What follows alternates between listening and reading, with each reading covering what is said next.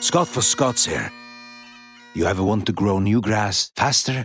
Kinda like when you press the two times playback button on your podcast so you can speed through episodes. Except with Scotts Turf Builder Rapid Grass, you're speeding your way from a thin and damaged lawn to a thicker, stronger one in just weeks. Bit too fast, maybe slow it Down, okay. Let's just go back to normal speed. Get a bag of Scotts Turf Builder Rapid Grass today. It grows grass two times faster than seed alone when applied at the new lawn rate, subject to proper care. Feed your lawn. Feed it. Lightning Lee Murray wanted to be world champion in the UFC. He just happens to be involved in the largest cash robbery in the world. He's definitely not sane. Showtime Sports presents the unbelievable true story about the MMA fighter who pulled off one of the largest heists in history. Huge amounts of money, armed gang, disguises, kidnapping. This is the sort of thing you see in Hollywood films. We've never seen that for real. Catching Lightning, streaming Friday, April 7th, only on Showtime. Streaming with Paramount Plus.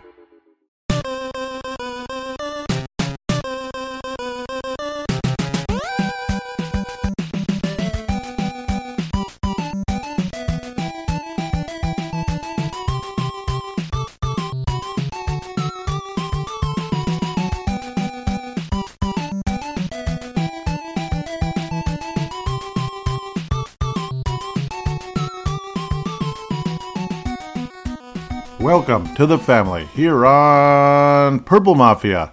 I am your host, Paladino Joey, or Joey Awajan. Purple Mafia is available on all your favorite podcasting apps and, of course, the Pigskin Podcast Network, sponsored by DraftKings. Thank you very much. You'll be hearing from them in the second segment. Purple Mafia, thank you again for downloading and listening to this show. It is a great pleasure to be back on board with you once again today. The Minnesota Vikings went to Detroit it just didn't have the right vibe. It just didn't. And of course, all the people in Vegas, like DraftKings and such, or just on the DraftKings app, things like that, we're picking Detroit. About 90% of people, 90% of betting money was going in Detroit's area when Detroit was favored by two points. A lot of people are thinking, geez, 90%. I mean, there must, they can't all be wrong, can they? They weren't. The Minnesota Vikings end up losing to the Detroit Lions today, 31 to 23. Here we go. God. Oh, what? Come, come on. It was definitely a bleep show, as a lot of people might call it. Not something you want to enjoy. Uh, for some reason, I don't know what it is. Detroit fans get under my skin a little bit. Of course, I didn't interact and fight with any, but many years ago, it kind of got that way when I did a YouTube before Purple Mafia was called Paladino Live. I covered a lot of Viking games on YouTube instead. They were like anywhere from five to seven to eight minute uh, game reviews. Uh, it was fun to do, but the editing took forever. Even though it's nothing even that special, there was no special, beautiful sound effects or anything, or or uh, special effects, video effects, graphics, and all that. But at the same time, you know, I, I was interesting. I was putting stats on the screen and all that. Uh, Detroit fans were very difficult and kind of obnoxious, and they always are when we go there. The Minnesota Vikings. So every now and then we end up losing to Detroit, and it's usually there. And a game like this, where a lot of things just don't go right and we end up looking kind of silly. Uh, Detroit goes up seven nothing after the Vikings go three and out, and we fail on a fourth down right away, uh, going three and out, and then end up being like four and out basically. That was terrific. And then Detroit ends up scoring not too long after that to make it seven nothing. And then the, for like a minute there, it looked like Dalvin Cook might actually have something going. It was a nice play getting into the end zone to tie it up. But after that, it was pretty much all Detroit after that. Even though the Vikings ended up scoring 23 in the game, it felt like Detroit pretty much owned us the rest of the way. The momentum. Uh, can't get mad at the referees in this one, other than maybe Justin Jefferson didn't step out of bounds on the play late. Looked like it should have been a touchdown. Vikings would ultimately get a touchdown later on, but it was kind of, kind of, sort of too little, too late. Well, it was okay. It was the KJ clutch, the final uh, score the Vikings would be able to accomplish.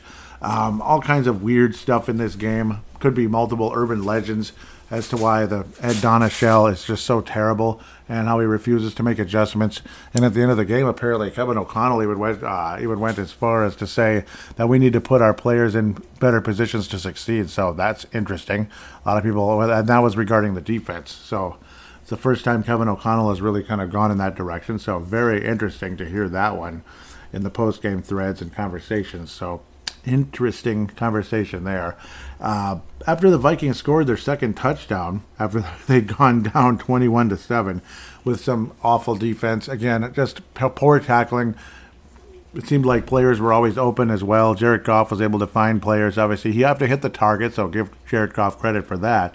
But at the same time, at the same time, uh, again, just that shell defense. It's like, okay, fine, we'll give you yards. Okay, fine, we'll give you yards. Okay, fine, we'll give you yards. Well, eventually, it's just going to absolutely obliterate you. And enough is enough. How about some deflected passes, some defense, like a couple of weeks ago? Even just last week, there was a lot of deflected passes, and it felt good. Of course, Mike White was a lot later draft pick than Jared Goff, who was the number one overall pick years ago of the Los Angeles Rams. Right as they moved to Los Angeles, He certainly uh, stepping up and improving greatly in Detroit. And he's got the gold C on his on his uh, chest, rather than the white C with like three stars or two stars or one star. He's got the gold C with four stars. So basically, he's the leader of the offense. Is Jared Goff? He's like a full captain, a lead captain, and that's good. Good for him. He's definitely earned it. And I don't know. He's improving. And again, there's less pressure in Detroit, obviously, versus Los Angeles. Jared Goff, obviously, huge game today. 330 yards, three touchdowns, quarterback rating of 120.7. Kirk Cousins was exquisite for the most part when he wasn't on his back. When he wasn't on his back because the offensive line protection just wasn't there once again. It doesn't help having Christian Darrisaw and Garrett Bradbury out. That certainly was a damning thing for the Minnesota Vikings in this game. I thought Blake Brandel was okay. Uh, even Brian O'Neill got pretty much. Brian O'Neill pretty much got eliminated on one of them, or humiliated is what I'd like to say on one of them. Uh, again, one of the defensive ends of Detroit getting around and getting the sack later in the game, and one of those crucial drives, and the Vikings thought that we still had a chance to do something, which was most of the way there. We did lose by only one score, but Detroit had the ball for such a long time late in the game because our defense wasn't stopping anybody. So, I mean, if you can't stop anybody, there's not a whole lot you can do. There's literally nothing you can do. The clock's just going to keep ticking. Um, boy, just you watch this as well. It's kind of like Mr. Irrelevant, the Mr. Irrelevant Bowl, as uh, Brock Purdy looks like he's really something. He's Mr. Irrelevant, seventh round pick of the San Francisco 49ers, third string quarterback, 2022 draft, not 21, not 20, not anything like that. Brock Purdy. Uh, the Vikings could only dream of taking a quarterback anywhere in the fifth round or later, and him actually being able to complete a pass longer than 20 yards historically. And out here you get Brock Purdy looking purdy, to be quite frank, for the San Francisco 49ers. We'll talk about that more in the second segment, but uh, it's definitely something to see. Uh, Tom Brady was a late sixth round pick many years ago. It's just interesting. Could it be out with the old, in with the new, and then the team that Tom Brady grew up watching? The San Francisco 49ers with Joe Montana and later on Steve Young. So, quite interesting to imagine that. Uh, seeing Tampa get beat seeing Tampa go down 20 nothing or 14 nothing. Looks like the touchdown was just overturned. That was to Christian McCaffrey, overturned, and now it's a fourth and five. They say that McCaffrey was out of bounds. Okay, so well, it was a nice looking pass. Interesting. Uh, yeah, I thought he was in. I don't know. Maybe it's a bad angle. That probably should be a touchdown. Maybe they can overturn it. San Francisco. Ugh, move it out of the way. Move the graphic out of the way. That's a touchdown. Right? I think so. I don't know. We'll see what happens. It doesn't matter really to the Vikings, and I apologize. But uh, it's fun to have a TV screen in front of me rather than to my side like it used to be with a different setup. So definitely helpful. Now I have, you know, I have an optional setup to look outside or to look at the TV. So it's like it's like an option play, you know. You hand the ball off or you throw it, you know. You know what I mean? You know what I mean? uh, I don't know. Maybe I don't want to talk about it too much. Justin Jefferson did set a franchise record with 213 yards in the air. Did not get a single touchdown, which is really frustrating. Just imagine if he brought that ball, or if he wasn't called out of bounds, him being Justin Jefferson was able to go all the way. It would have been something closer to 240 yards and a touchdown, which is like off the charts numbers for a wide receiver. TJ Hockenson early was good. He did have a bad drop in the game, and he often has, which is frustrating. One other play was just out of bounds. Nothing he could really do about it. Six catches in his return to Detroit, and you'll see me tweet that Detroit fans are morons. They're they're booing TJ Hockenson. Like, what did he do? They traded him away. He didn't demand a trade. He didn't hold out. He didn't. Uh, he didn't leave for like a, like a like a contract double the size of what Detroit offered or anything crazy like that he didn't have anything awful to say about Detroit. so I mean, I don't know. Detroit fans are morons. That's just con- concluded. There's maybe a couple of good ones out there, but not a whole lot, to be quite fair. Uh, Dalvin Cook again. I mean, there was a play near the end of the half. Vikings had a chance to tie the game up, potentially to tie the game up. It would have been great going into the half. Instead, it was like a jump. It was like a like like a jump option or jump play, basically. I don't even know how to describe it. That's what they call it, basically. And he was basically kind of, I don't know, herky jerky. Didn't really know what to do, and ended up fumbling the ball. It was the most pathetic, stupid thing I've ever seen. Why can't we just put the ball in the end zone instead of trying to get cute?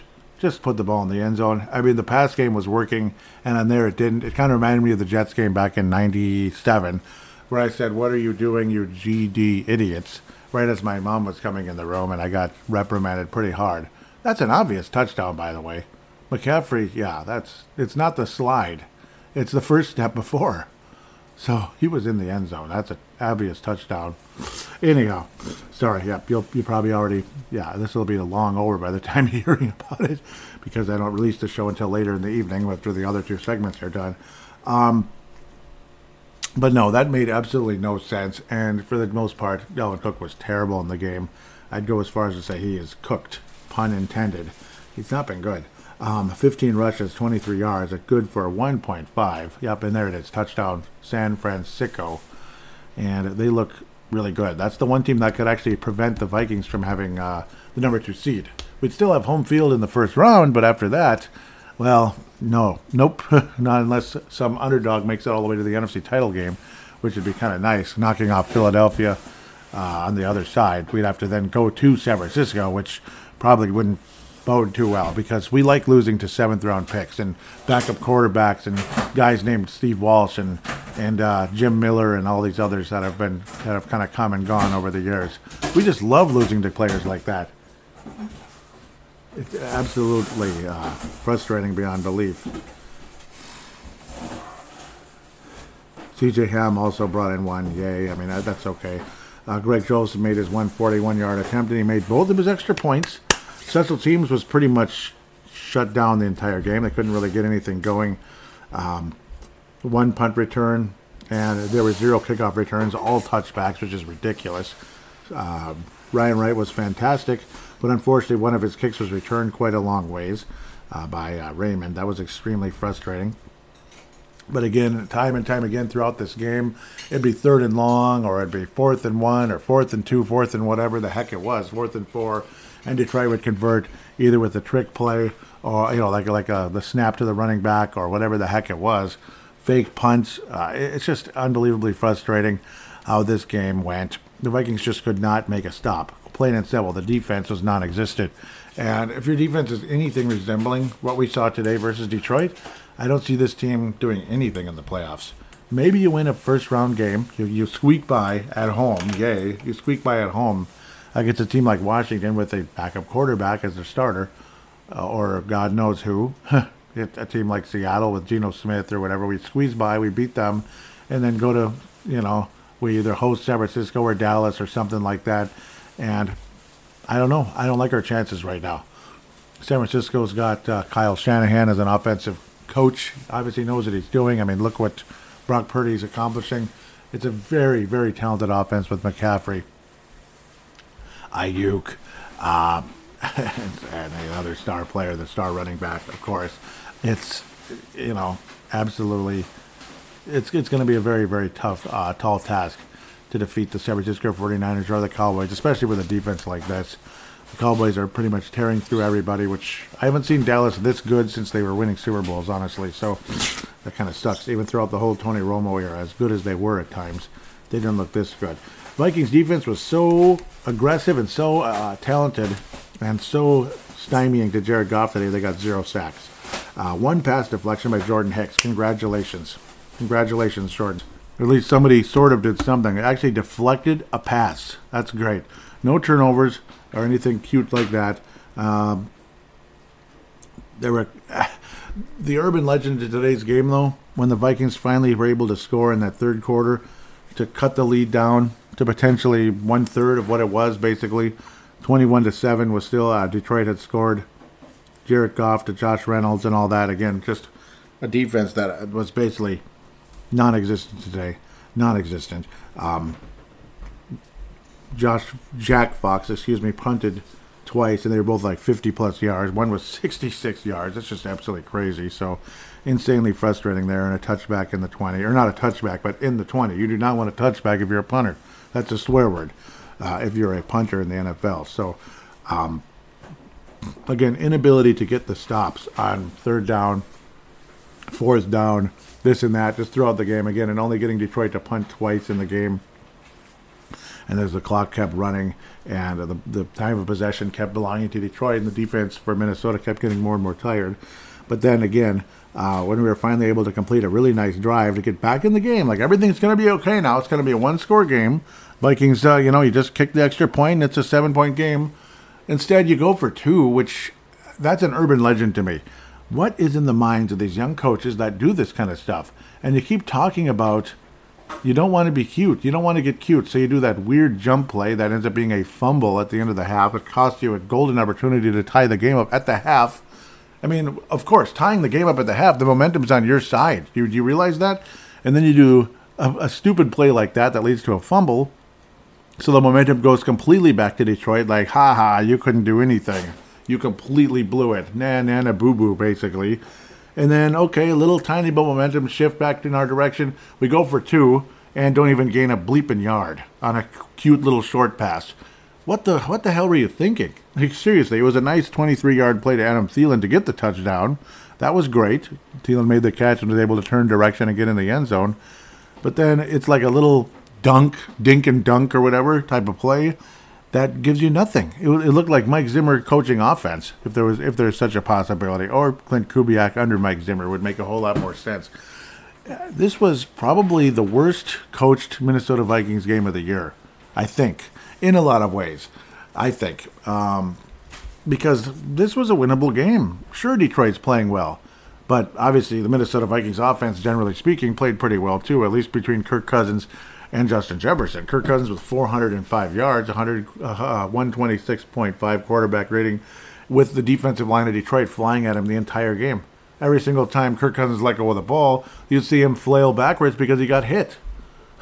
so he was getting hurried, he got hit, he was chucking and ducking, and blankety blank. Think about words that rhyme with chuck and duck, and you can imagine that, what that might be. 405 yards in the air. Again, while he was getting, you know, manhandled by the Detroit defense as he was getting rid of the ball and took four sacks in the game. Unfortunately, only three are recorded here, so I don't understand what that means. But um, who knows? Who knows? Maybe they took one away.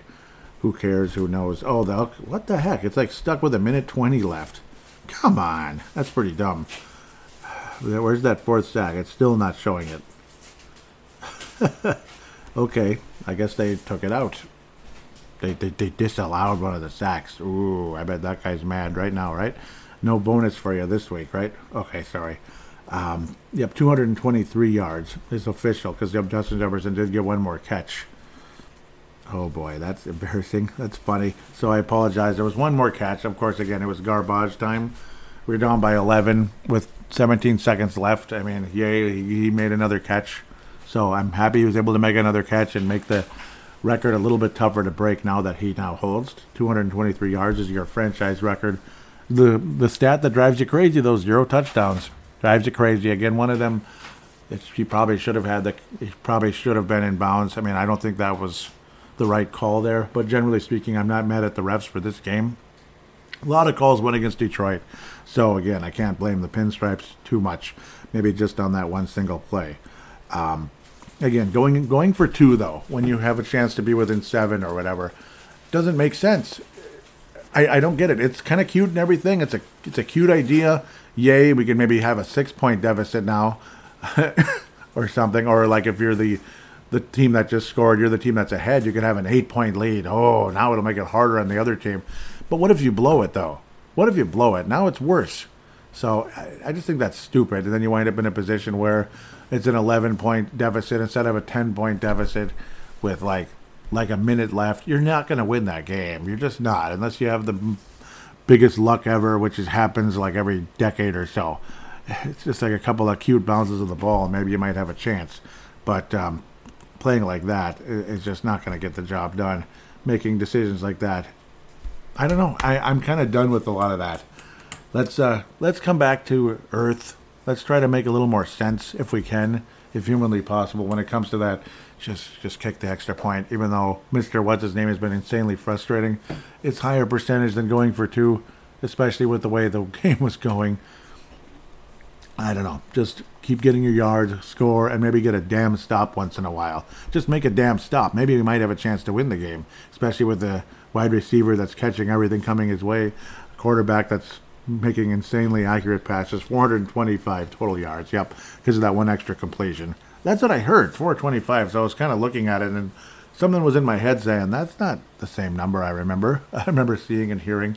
So yeah, 425. Kirk Cousins had the same passing uh, yards in the tie game versus Green Bay years ago. His actual second game as a Minnesota Vikings starting quarterback uh, back in 2018. Him being Kirk Cousins, of course.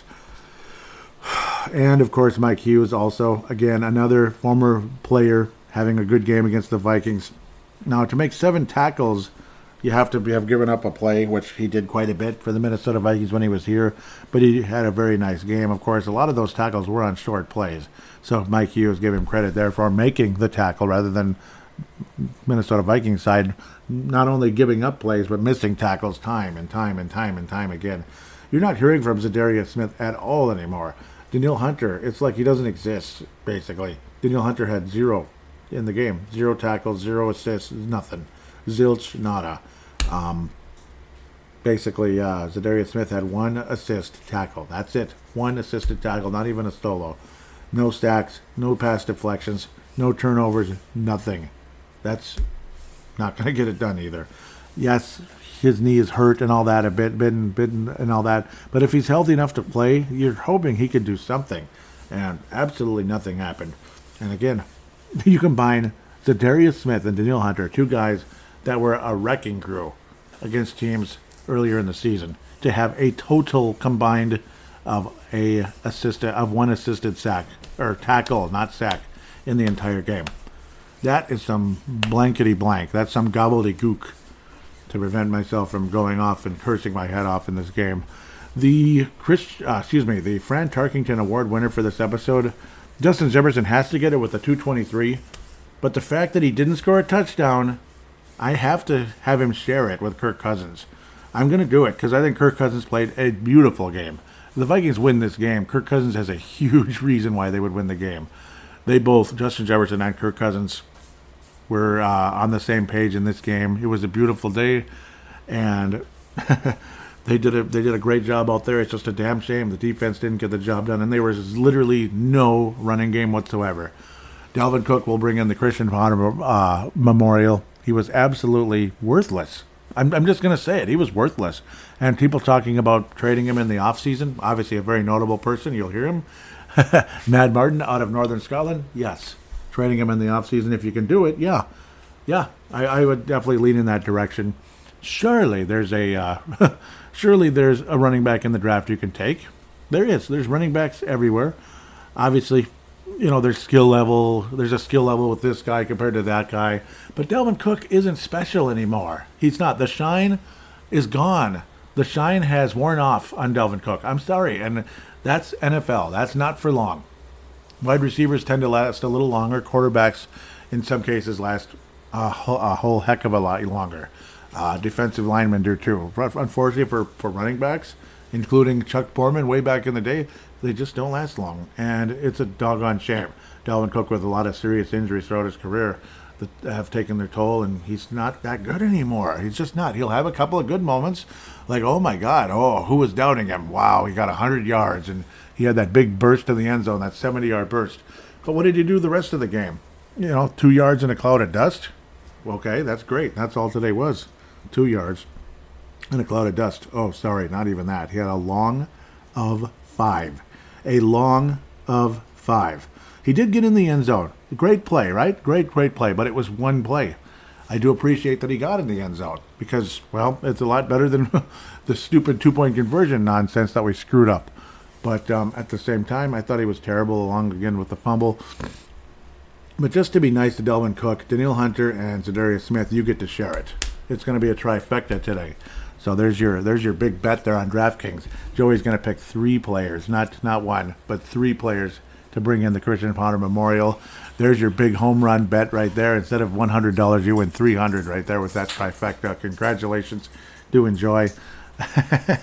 Do enjoy, right? I'm just messing around, but um, that is that is your Christian Ponder Memorial. It's going to be three players, two on defense, one on offense at the end of the day. So with that, we'll take a quick break and we get to look at the rest of the National Football League. The 49ers are surging. Watch out. The 49ers are surging. The Jacksonville Jaguars are surging. The Jaguars are surging. Surging, surging. Sorry. Um, yep, and we'll look at all the other teams. New York Giants, yeah, they got obliterated by Philadelphia. We'll play them next week. And unfortunately, uh, yeah, that's a very serious injury being carted off here with San Francisco. God, another injury for an important 49er player. Uh, that sucks. Yep, being carted away. That totally sucks. So with that, uh, we will take a quick break. Oh yeah, and it's yeah, it's Asante Samuel. So that sucks. Uh, Debu Deebo Samuel. What am I talking about? Not Asante. Deebo Samuel. Oh, great. Well, I guess don't watch out for the 49ers, even though they're killing the Bucks. Yeah, if Deebo Samuel's being uh, driven away, that uh, is not good. Maybe maybe he's okay, but I doubt it. Yeah. Oh, that sucks. Well, he's hoping and praying for the best, but hmm, took a long time to get him off the field. That's not a good sign. So we'll see. Get better, uh, Deebo. That sucks. With that, sorry for ending the uh, segment that way, but we'll talk about the Giants and the rest of the NFL right after this.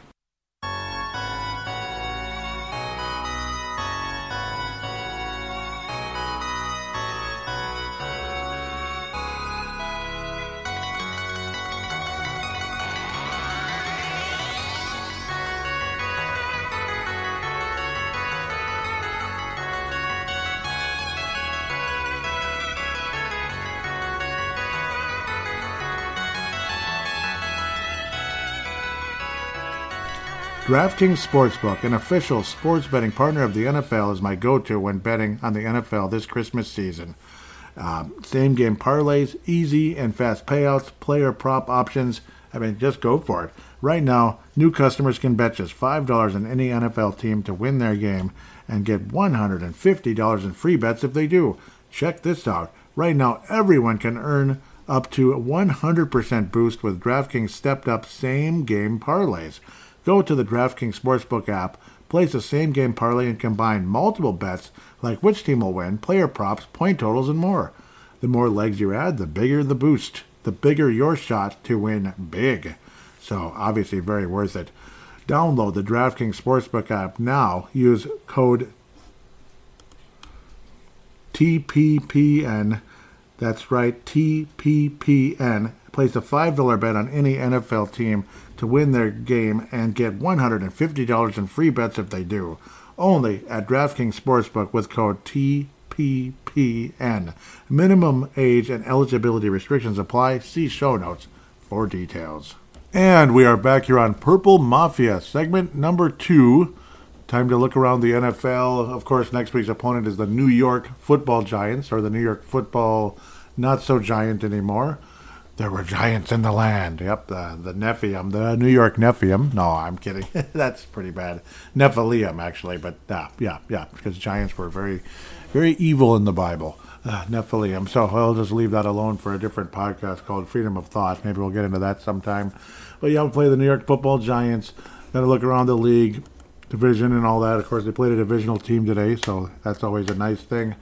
Uh, of course, uh, right now starting. I'm starting segment number two a little later than normal, just because busy day. Uh, the San Diego Los Angeles Chargers of Anaheim are playing against the Miami Dolphins, who have not scored a single point yet in the game. Very strange, even though it's the second quarter already. Let's get to Las Vegas Raiders versus the Los Angeles Rams. Just absolute exquisite. Dear Thursday night. Well, see, Thursday night, I bet you there was a time you would have expected this to be actually a, a decent matchup, right? The Las Vegas Raiders were kind of improving last year. just you know, and they well, they, they were improving. They had that nice special teams coach who took over, did a good job, and then they didn't give him the job. Great, because Josh McDaniels was available. Wow, Josh McDaniels, boy, well, all that success he had in Denver, you know, I mean, come on. Yeah. Anyhow, but but enough about the Denver Broncos having success with with uh, highfalutin uh, uh, offensive coordinators and stuff. Los Angeles Rams win their fourth game of the year, their whopping fourth game of the year over the the Las Vegas Raiders, who might as well be LOSS Vegas Raiders because they stink this year, except for a couple of weeks in a row of meaningless wins. Kind of like basketball teams winning in April and then thinking they're hot stuff after they've missed the playoffs. Well, now that I've babbled way too much about that already, let's get the heck moving here. Things were going well for the Raiders, and then went literally kablooey. Uh, went literally kablooey not long after that. Just an epic comeback, baby, right for the Los Angeles Rams, scoring scoring 14 points, couple of touchdowns in the final three minutes and 25 seconds, basically. After Danny Daniel Carlson made it 16 to three, epic score, right? Uh, beautiful. Um, Daniel Carlson with a 36 yard kick, a 31 yard kick, a 52 yard kick, and then Matt Gay had a 55 yard kick also in the game. So the kickers were kicking the ball all over the place. Josh Jacobs, Mr. Tecmo Football, Mr. Tecmo Bowl, or yeah, Tecmo Football, uh, with 27 rushes, but only about four yards a carry. Not even quite that. Still better than Dalvin Cook this past week. Derek Carr, a couple of INTs, a quarterback rating in the 30s. That sucks. Baker Mayfield, epic performance. He didn't turn the ball over. Baker Mayfield didn't turn the ball over, and he beat the Las Vegas Raiders with a single touchdown with 230 yards. Good for him. Threw it to Cam Akers, who, uh, no, he didn't throw it to Cam Akers. He handed off to him. Van Jefferson is who he threw the ball to. So I'm just being goofy here already. But, uh, well, we'll see. Maybe Baker Mayfield, another number one overall pick who is not all that great, winding up with the LA Rams. Jared Goff was a decent player for them, and he might end up having a better career in Detroit. We'll see he was a te- he was on a team that got to the Super Bowl and everything was Jared Goff, but I think that defense was a big part of why they got there, which is ironic and funny considering how the Rams are absolutely known for offense, offense, offense, offense, offense. But that year, that defensive line was phenomenal, and it helped get the Rams to the Super Bowl. But uh, and you know they kind of kept the Patriots in check, but the Patriots defense was even better. Blah blah blah blah blah. Let's keep going. The game is over. Uh, New York Jets lost another one, unfortunately. So uh, Robert Saleh getting another loss. Uh, seven and six record now, third place in the AFC East. The Buffalo Bills are just like the Vikings, ten and three. So one thing that'll make you feel better, at least for a minute here, is considering the Buffalo Bills at ten and three, first place in the AFC East and the top seed in the AFC. Would ha- would lose the tiebreaker for to, to the Minnesota Vikings should the uh, playoffs all being together today. So imagine we were all in the same bracket and everything, that the uh, the Minnesota Vikings would actually have the number one seed in the AFC. So interesting thing to think about because of that. Um, at least I think we would. Yep, because we beat Buffalo, so we'd at least be ahead of them. And that's kind of impressive, actually. Cincinnati Bengals. Well, actually, we'll look at the Jets game for a second here. The Buffalo Bills game was more like it, considering who won the game. Neither quarterback stood out a whole lot. Mike White, I think, is what he is. And then Joe Flacco just kind of, well, he attempted three passes and not a whole lot to brag about there. Mike White attempted 44 passes. Not sure what's going on with all that, other than they were playing from behind most of the way. So, in fact, they pretty much were, except for like, mm, mm, yeah, they pretty much were most of the game. Buffalo's defense kind of stymied those Jets until early in the third quarter. So, kind of funny how that all turned out. The game kind of started waking up again in the second half and the Bills win 20 to 12. Woohoo! Again, nobody really stood out all that much. Nyheim Hines, a couple of nice kick returns of about 20 yards each. Good for him. Stefon Diggs only 37 yards on three catches. Not that exciting of a football game. Cincinnati hosted the Cleveland Browns and are now 9 and 4, second place in the AFC North. Cincinnati Bengals, the future AFC champions, maybe. We'll have to wait and see. Joe Burrow, who I put in for the MVP vote because I'm not a fan of the other guys. Sorry, it's nothing personal. It's business. I'm just not a fan. And, you know, I like Joe Burrow. The other Joe Mixon had 96 yards on the ground at seven yards a carry. Very impressive. And Ja'Marr Chase, who's about as good a receiver as there is, He's, he's the other uh, Justin Jefferson, basically, playing for the uh, Cincinnati Bengals. He is the other Justin Jefferson from the same school, which is the craziest thing ever. Um, Joe Burrow, Ja'Marr Chase, Justin Jefferson. Just put that together and wrap your head around the thought of that, and it's like, holy cow, that's impressive. Deshaun Watson, Mr. Impressive himself, attempted 42 yards. I know I'm just screwing around. Attempted 42 passes anyway threw for 276 yards, had an INT and a touchdown, and we're happy for him.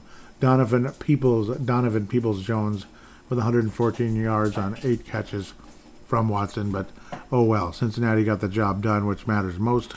Sam Hubbard with a sack. And on the uh, Cleveland Brown side, Myles Garrett, the stud Myles Garrett, with a couple of sacks on Joe Burrow. So they actually protected Burrow reasonably well, except for those two sacks from Garrett.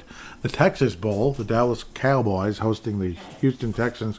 The Cowboys were scoring what 40 points against the Vikings and smoking the Colts on was it Sunday Night Football last week? Just absolutely obliterated them. It was disgusting.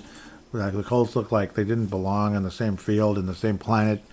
And Houston Texans are the worst team in the league. I mean, it's safe to say 1 11 and 1. They are the worst team in football kept the Cowboys to 27, and they actually almost won the game, actually, until the fourth quarter when the Cowboys said, yeah, we better wake up and play here. This is kind of stupid.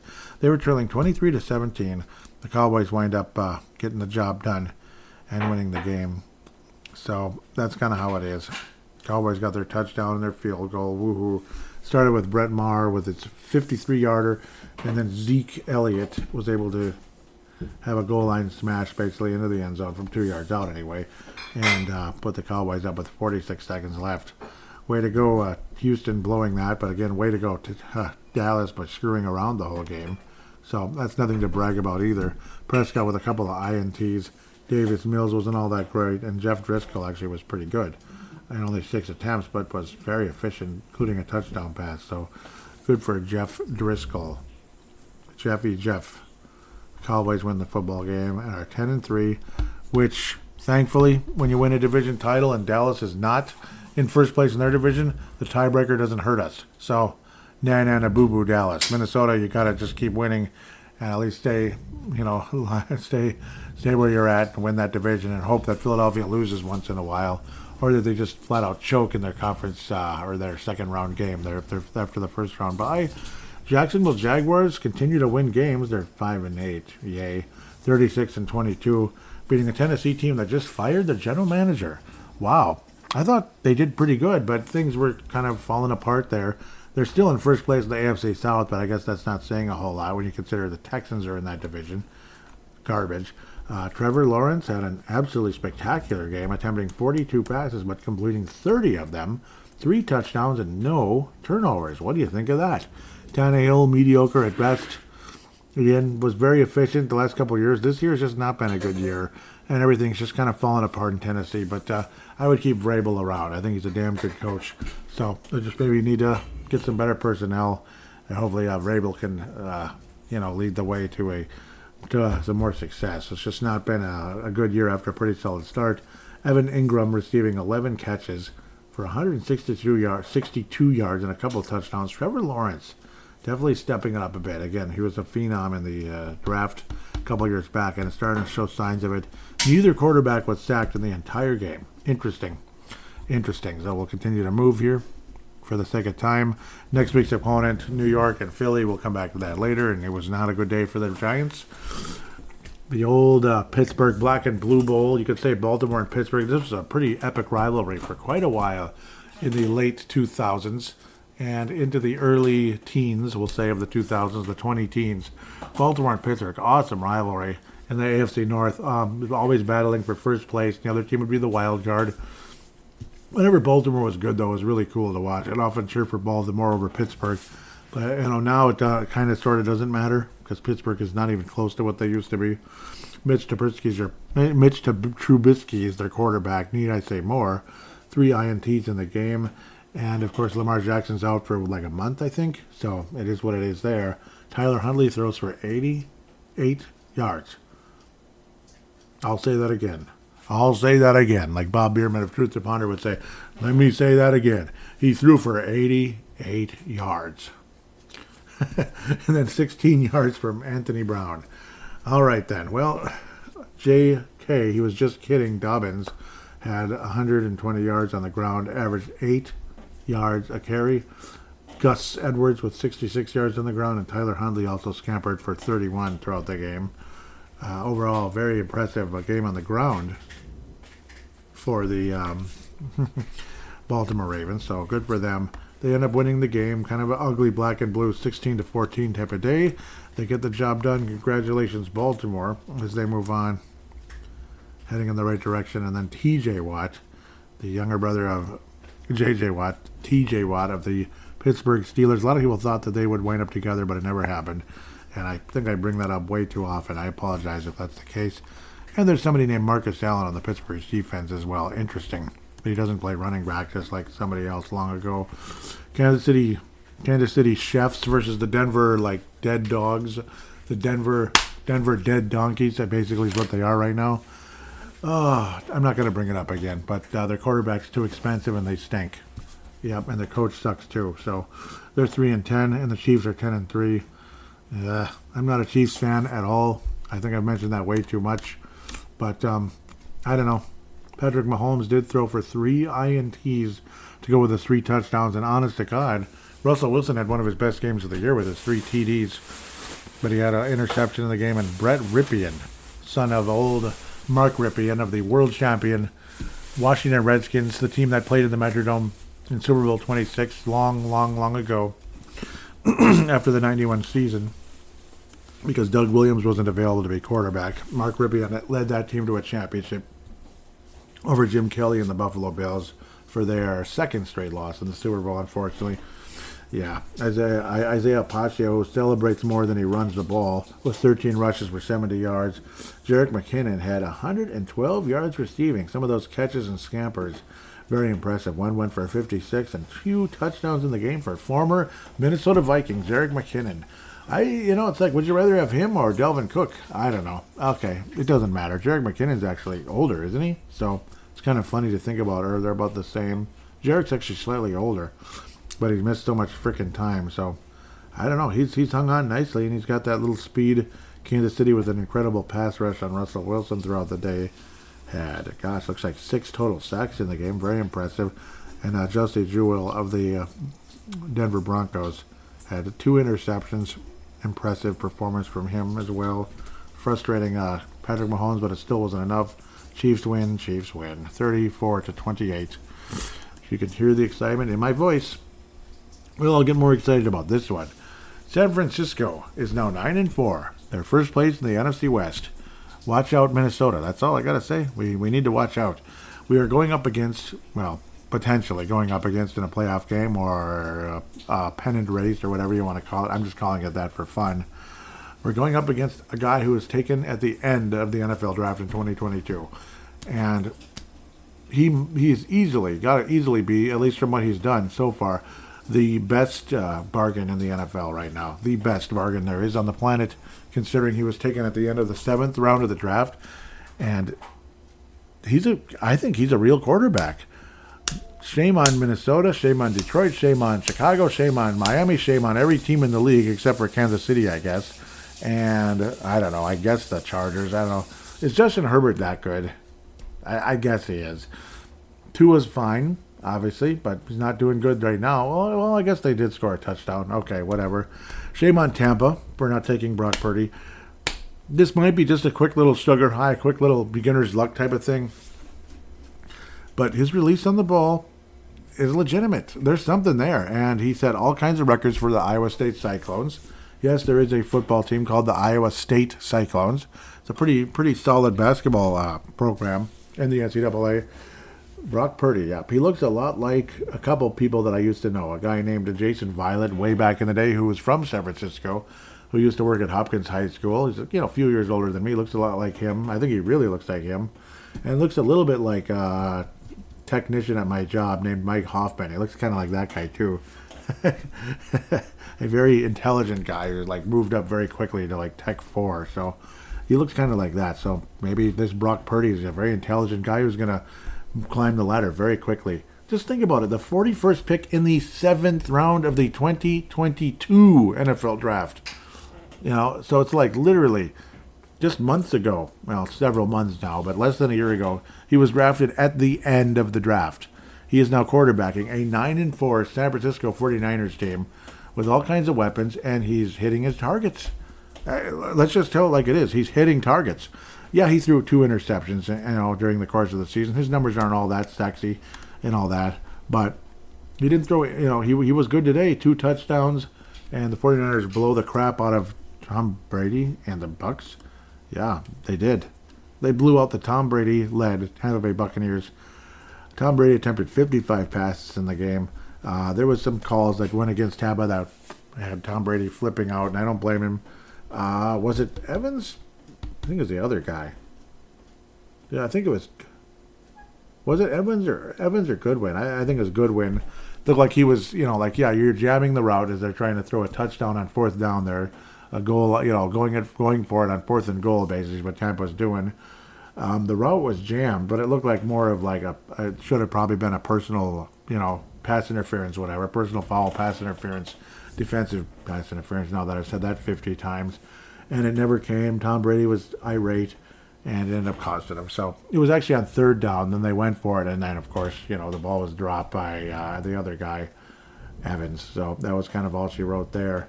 It's been a been a huge disappointment. Very big disappointment in Tampa. It's too bad. Uh, it kind of is what it is. Brady with a couple of ints. Again, they they were kind of desperate to get back in the game. Brady never sat out even in a blowout game like this. It's just I don't know. Maybe he's got a little bit of that too much of that Cal Ripken uh, virus in him, where it's just dude, dude. There's a blowout. Let someone else have like a cup of coffee in the NFL, will you? You know, you're like 90 years old. Just sit out. Just sit out. Uh, and I never criticize Tom Brady. He's like my all-time favorite football player, basically. Him and Joe Montana, guys like that, all time.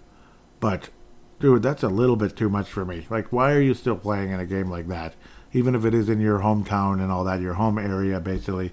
Sit down. Sit down. You're getting blown to bits. it's not worth it. Let someone else have a cup of coffee, unless that person didn't want to play, which, why would that be?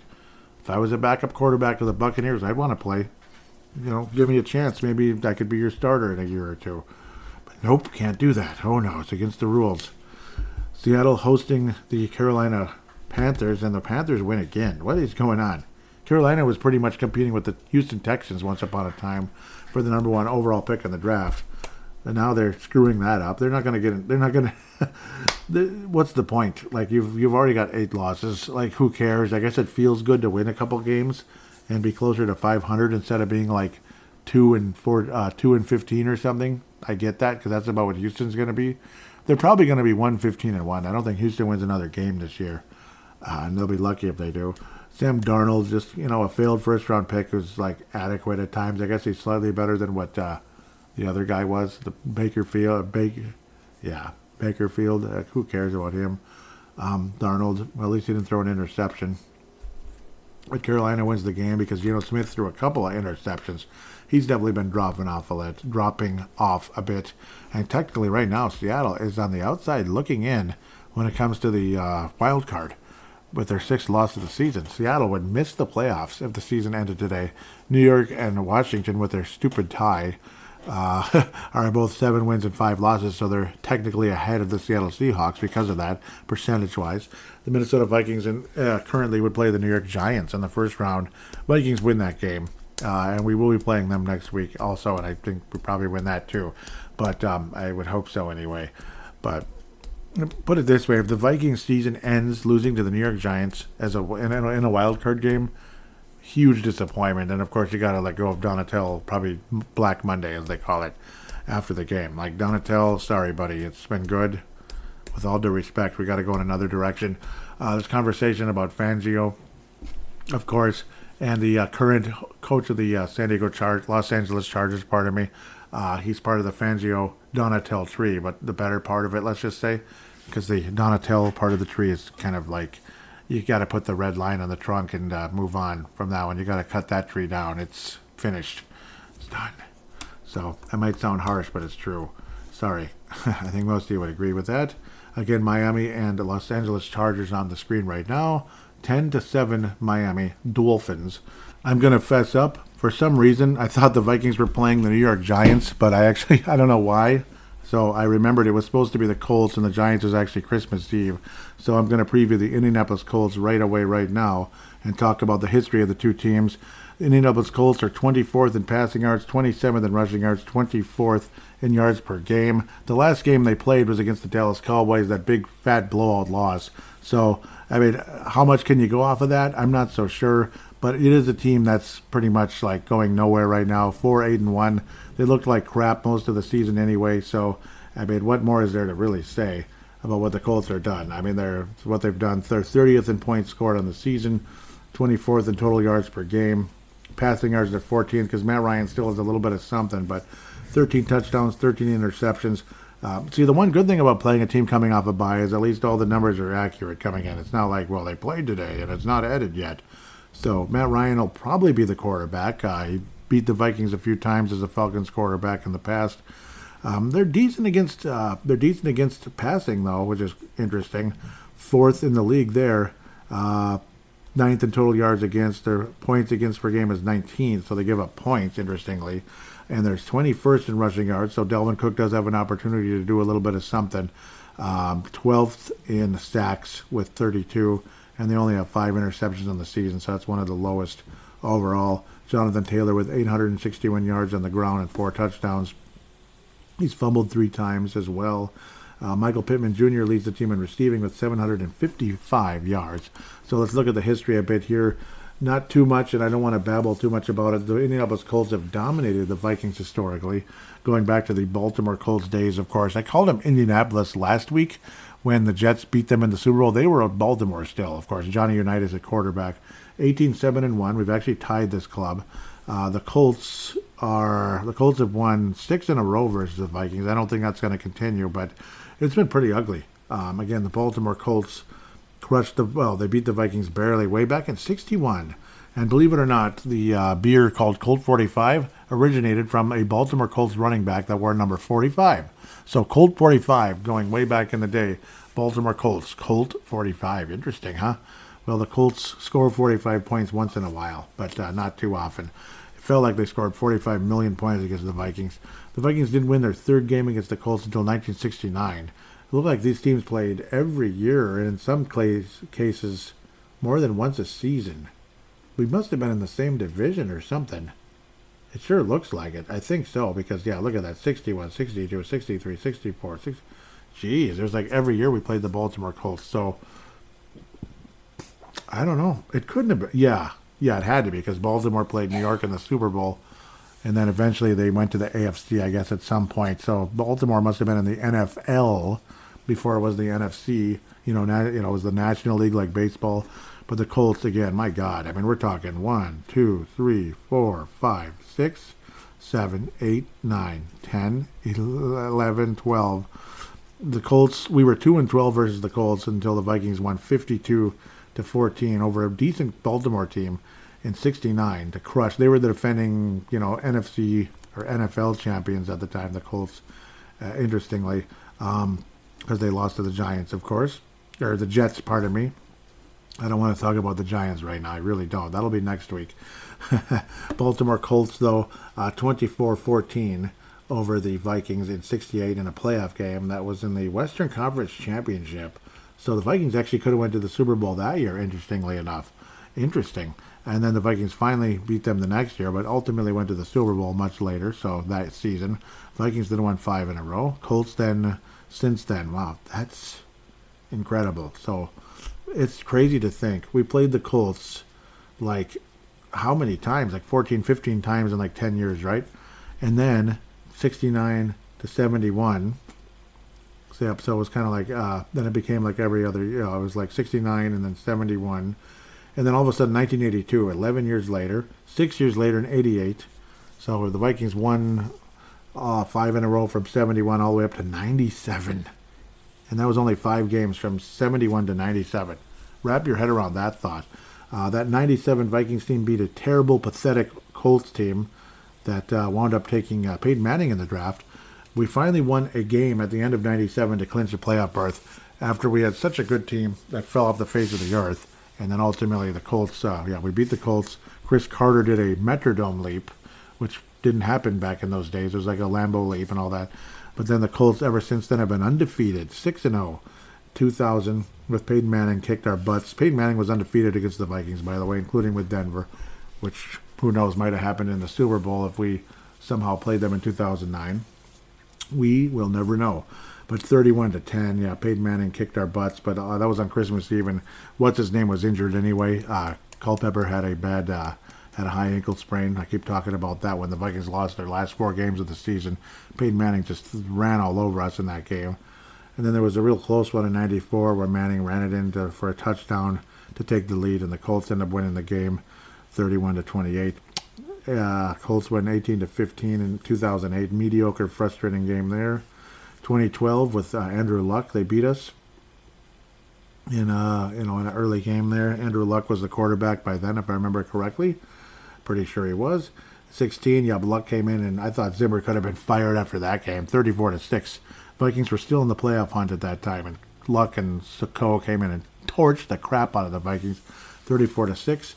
And then most recently, the Colts, of course, moving to Indianapolis many years ago, won uh, 28 to 11. Most recently in 2020, a terrible Vikings team in Zimmer's second last season in Minnesota. So I think the Vikings should be able to beat this mediocre, yucky Colts team. There's a pretty good chance the Vikings win their last four games of the regular season. Uh, maybe we'd squeak out one loss, but I don't think it's this one. It's probably going to be Green Bay or Chicago that'll beat us. Um, probably going to be one of the division games. I don't think the, the Colts or the Giants beat the Vikings, so you can kind of jump ahead and think that way at the end of the day. But we'll see. We'll see. Maybe the Giants will beat us, or maybe they'll all have a different vibe of them going into next week. Right now, I think the Vikings win comfortably over the Indianapolis Colts, something along the likes of. Uh, uh, it's not going to be too high scoring. Let's say 20, well, medium, medium, 28 to 20. Vikings win by, Vikings 28 to 28 to 17. Vikings win comfortably by 11 over the Colts and end that long losing streak dating back to 1997. We haven't beat the Colts since 97. Isn't that weird? So, I don't know. It's strange, but this Colts team doesn't scare me at all. Uh, they had Peyton Manning forever, then they had Andrew Luck. So, those days are over, of course. 2020, like, I'm trying to think of that. Was Luck still playing? I don't think he was. I have to look at that super quick. Philip Rivers, that's right. Phil, that's weird.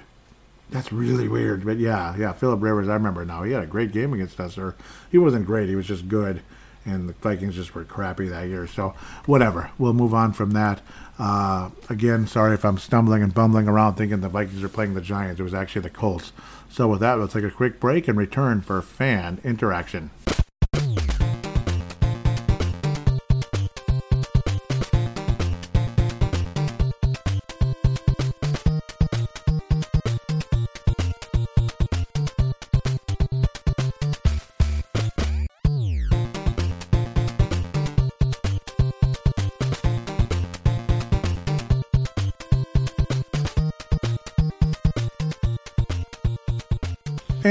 We are back here on Purple Mafia, third segment, final segment of the show, fan interaction, or at least I would hope that's what it is. Hoping to get caught up in where I was.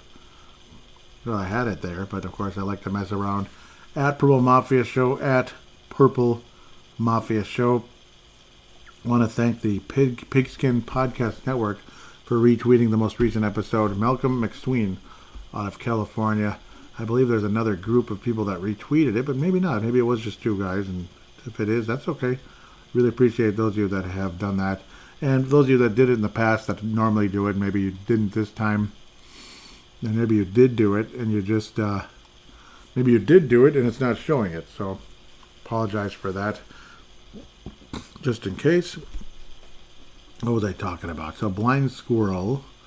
Yep, I was saying Hughes didn't do anything for us. Now he's magically a decent cornerback. That figures. Blind squirrel responds with healthy. Well, yeah. Because even a blind squirrel is right once in a while, right? Okay, or a blind squirrel finds an acorn, right? Okay, sorry. Um, I was saying how that was pathetic or whatever. Mad Martin says, yeah, Northern Scotland. What I've seen so far is rubbish. Perhaps I should have not rushed back to watch. Yeah, because he was saying something about like, yeah, how was the first half? And I said it was just awful, basically. I forget what happened there. Yeah, how was the just in? How was the first half? I said pretty awful, honestly, especially in the last few plays. Yeah, yeah, like the fumble by uh, Cook and all that. That was disgusting. Yep, Matt Martin says our run game is trash. Trade Cook in the offseason? And I was saying I would. I'm about to. I'm about ready to stick a fork in the guy. And Matt Martin says absolutely need the cap space.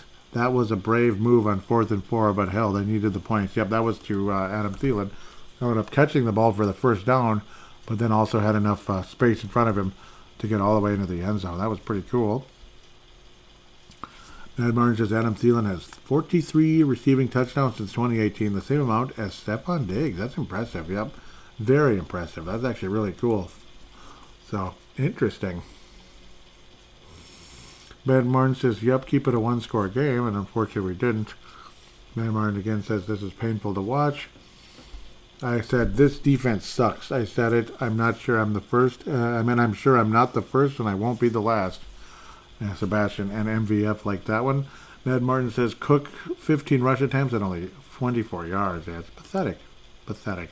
I was saying, for lack of the, he is, for lack of a better word, cooked cooked, which also which almost could have been the uh, title of this episode. We'll figure out something along the way. I had something earlier and my mind's blanking. Of course it is. Matt Martin says, "Well, a right tackle with a first down reception sums up the game perfectly." Yeah, that was really frustrating. Yeah, that made me beyond angry. It was it Sewell, right? Oh my God, that was really embarrassing. And I remember him in the draft years ago. But yeah, he was on the outside, like like looking to be a receiver. He was an eligible receiver.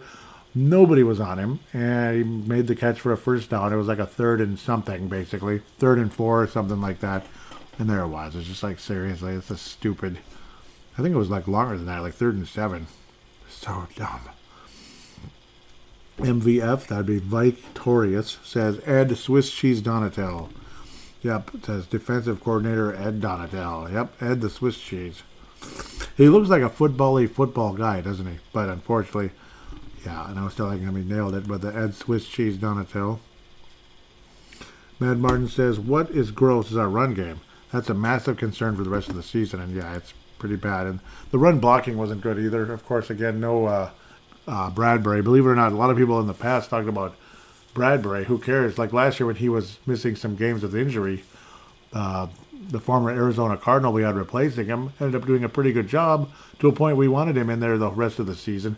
And then he wound up signing with Pittsburgh, which, well, whatever. I mean, good for him. He got a nice raise and all that, but it is what it is, right? Bradbury is like, well, I guess it's your job for now, but we're not going to give you the fifth year option. So Bradbury's a free agent in the offseason.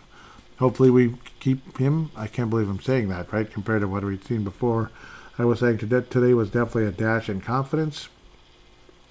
Matt Martin responds, to be fair, most of us did not expect the team would be 10 and 3. Yep, I mean, that's definitely true.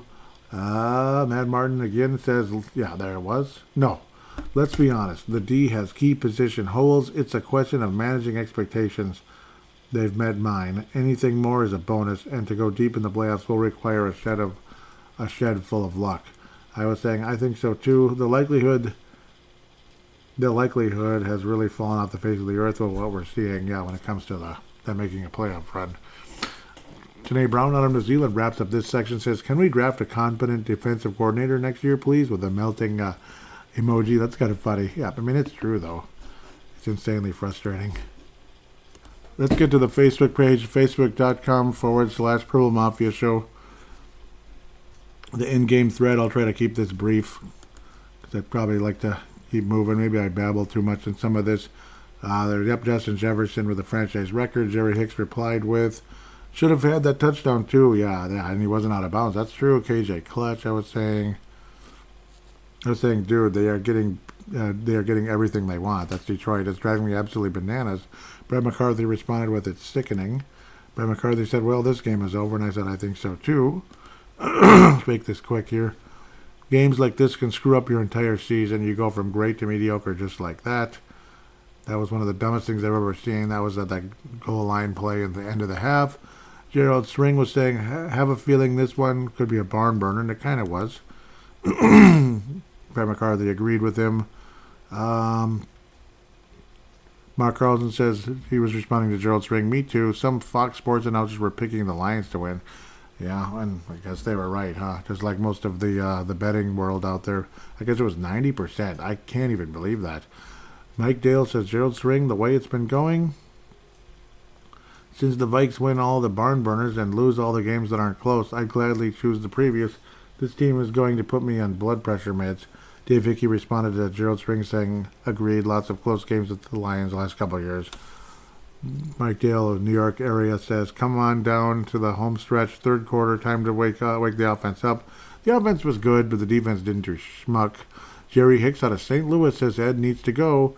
How about a blitz at least once a game? It was ridiculous, wasn't it? Brett McCarthy was saying should have had the extra point. Yeah, stupid. Dave Hickey says, there it is. KOC doesn't trust Greg Joseph to make a PAT. Does anyone know if they have been trying out kickers? We need a turnover big time. Brett McCarthy said, hold to halftime, regroup second half, and of course we didn't. Brett McCarthy said, boy, if we pull this out, I hate this type of game. Mike Dale says, why is Dan Campbell's nose as red as, the, as a challenge flag? Is that just a bad cold? A previous week in Florida or sun something? More nefarious. Ha ha. Yep, you never know. But, uh, Jerry Hicks was saying, go for two. WTF am I missing? I was telling Jerry, I don't get it at all. Some of these new gen coaches come up with cute ideas that mean pretty much nothing but the opportunity to look stupid. Unfortunately, nobody responded to that. I thought somebody would have said something, but oh well. I guess they don't have to. Right? Brett McCarthy said Hawkins. He was mad at Hawkins' drop. Mike uh, Mike Dale was saying there's blown coverage assignment, three and out for the Lions to start off. That's what I like to see. Brett McCarthy thought we were in trouble. Dave Hickey said we need to get in the end zone before the half. Yeah, and unfortunately we didn't because stupid, stupid bullcrap. Get it to Hockenson so he scores for both division rivals against each other. That would have been cool. And Mike Dale was excited about uh, Dalvin one on one as a defender in the open field. Yep, you go for your jock strap, and you got faked uh, out of it. Touchdown. Yep, that's when Dalvin Cook did get in the end zone. Post game thread. Damn it, I went to the wrong place. Post game thread, please. Okay, they are there. Um, and I loaded up the Vikings defense. Five straight games allowing 400 plus yards. Longest single season streak in franchise history. Interesting. David Gunther responded with, "Fire him. Let uh, let let uh, Mike Pettine call the plays." Yep, I can understand that. Dave Gunther continues saying he's too old school, like Zimmer was. I, I understand and I agree. He's pretty much the same, isn't he? He's from Knoxville, Illinois. Dave Gunther from Knoxville, Illinois. Very cool. Dave Hickey again out of Iowa said, Joey's posting the post game early. That's not a good sign. Tough game overall, but Dalvin's fumble and missing Harry, yep, Harry and, and Chris, uh, Harry, Christian, and Bradbury. Just too much to overcome. We need to fire Donatell and get some competition for Joseph. And then it's over sign. Dave Gunther coming back again says, I agree. I don't know how people think that allowing that allowing that many yards in a row is acceptable. It's pretty pathetic, isn't it? Patrick Grant back in the house says, This isn't the same pushover Lions team the Vikings were all played. Very true. Tony Coleman says 10 and 3 still isn't anything to be ashamed of. Uh, I feel good there. Eric Mustard says our offense, our defense is offensive. Yep. Mike Dale, I'll come back to that. Um, Mark Carlson says I'm disappointed, dissatisfied, and disgusted. That's three D's. Yep. Jason Michael says, worst 10 and 3 team I have ever seen. Yep. Jason Michael, yep, locally came from Maranatha Christian Academy. Matt LaBelle, also from Maranatha Christian Academy. So back to back, uh, Maranatha Christian Academy. Jason Michael was class of 95, Matt LaBelle class of 96. Just in case you guys are listening, yep, I know your senior year, and mine was 98. Yep, they're a little bit older. Dave Hickey says, uh, yep, I, I remember everything. no, Dave Hickey says, Detroit is the real deal. They play hard for their coach, yeah, they really do, and have an explosive offense. And Hutchinson is a beast, yep, that defensive guy, yep, defensive lineman. Career day for Justin Jefferson and Cousins. Another bad day for Donatello in the defense. So wrap things up with uh, Mike Dale out of the New York area with a beast of an article here. Let's read it. All right, I know it's a big ask to sweep your entire division, especially against the team that is the biggest threat to your division supremacy. Believe it or not, was the Lions unequivocally, unequivoc, unequivocally are. but the Vikings were never in this game.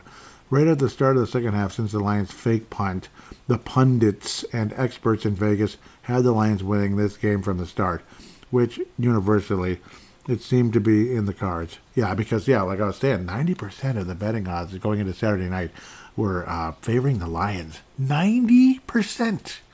I was like, that can't be good. That can't be good. Man, I mean that's that's money right there. You know, I wish I could be making money. I need to start doing that more. Just imagine the host of Purple Mafia picking against the Vikings today. That would have been ugly, but it is what it is on, on the DraftKings app. So, yep, highly recommend that, of course, as you know. Uh, let's see where we were. I will say, though, I felt the Vikings would at least be a little more competitive. All things considered, the Lions definitely are an up and coming team to be reckoned with and should not be taken lightly from this point forward. The Lions are a very good offensive team and are cobbling together an impressive vein of form, which should not go unnoticed. That said, we will be the NFC North champions, and this is, an, uh, just another blip. However, after also simultaneously witnessing a ramp, uh, rampant Eagles offense running roughshod over the Giants, it's clear to me that Philadelphia's football team is the elite and overwhelming toast of the entire NFC. Pardon me. The question is quite simply the Eagles have a dynamic offense and a suffocating defense that dovetails into a complete balanced football team.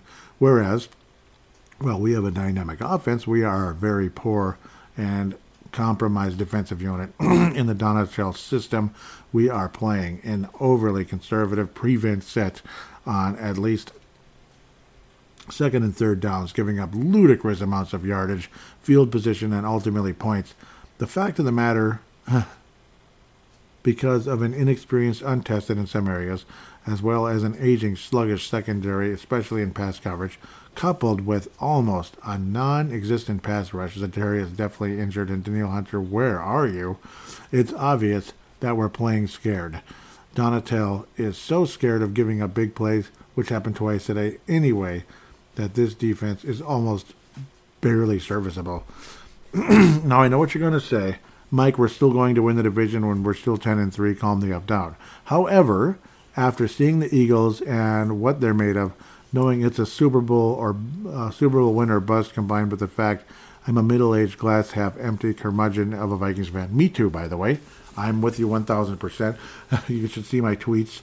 Uh, the the the the doubt has crept in that this year's team doesn't quite have what it takes to go the distance.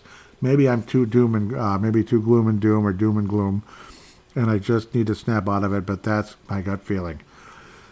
Me too. That said, this team and, and regime under KOC is still punching well above their weight this season, and there's still there's still much to be excited about in the future of this season and beyond.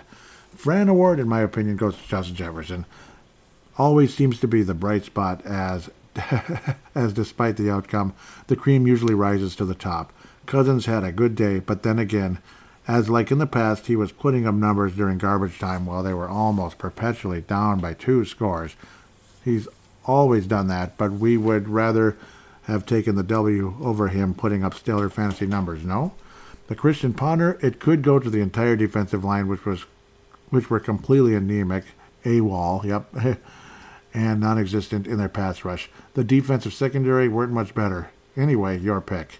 However, the Vikings can shake this off and put together a better performance against the Colts and finally claim the division as they rightfully should. Kings of the North and looking to gain momentum and maybe a first round bye to get the players healthy, i.e., Darius and Za'Darius Smith for the playoffs. Just hope this defense can get its act together in time. Well, there it is. So let's pass out the stars for this episode. For the lack of, uh, for the sake of time, Mike Dale is welcoming back to the Gold Star Award. yes, sir, that was intense and amazing. Um, silver stars today, man, I could pass them out, boy.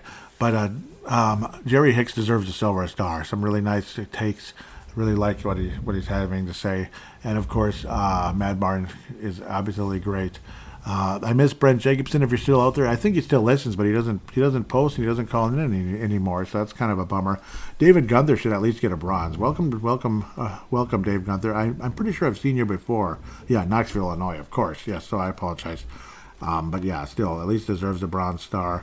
And uh, Dave Hickey, Dave and Dave, bringing in the bronze. So thank you guys so very much for interacting with the show and making the show better all the time. Please write a positive rating on Apple Podcasts and other apps out there if you could. Those of you that do reviews, please, thank you very much. Uh, please and thank you basically for that. Uh, audio submission, we go ahead and call in sometime. Just basically send in your audio submissions from your smart device. Very easy to do with uh, opening up the uh, voice recording app on every smart device on the planet. You just record it and send it to me uh, anytime you like, and I'll convert it into an MP3 file thanks to Zamzar.com. Well, time to go out and look at Christmas lights some more. Hope you guys enjoy it. I certainly do. Otherwise, I better get the heck out of here and uh, hoping for something better next week versus the Giants. Until then, take care and God bless.